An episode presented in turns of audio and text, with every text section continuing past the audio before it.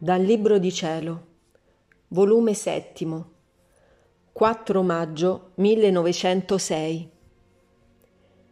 Timori e lacrime dell'anima. Gesù le chiede di essere più precisa nello scrivere. Stavo molto afflitta per non aver visto chiaramente il mio adorabile Gesù, con l'aggiunta che il pensiero mi diceva che Gesù, colui che è la mia vita, non mi voleva più bene. Oh Dio, che pene mortali sentiva il mio povero cuore. Non sapevo che fare per liberarmi da ciò. Ho versato lacrime amare ed ho detto per liberarmi non mi vuole più bene e a dispetto che lui non mi vuole più bene, gli vorrò più bene di prima.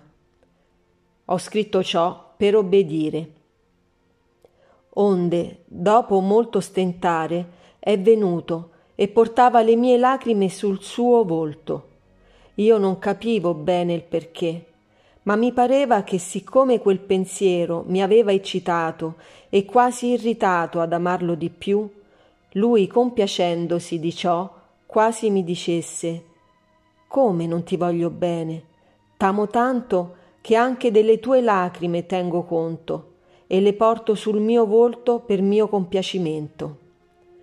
Onde dopo ha soggiunto Figlia mia, voglio che sia più precisa, più esatta, che manifesti tutto nello scrivere, che molte cose le fai passare innanzi, sebbene che per te prendi senza scrivere, ma molte cose serviranno per gli altri.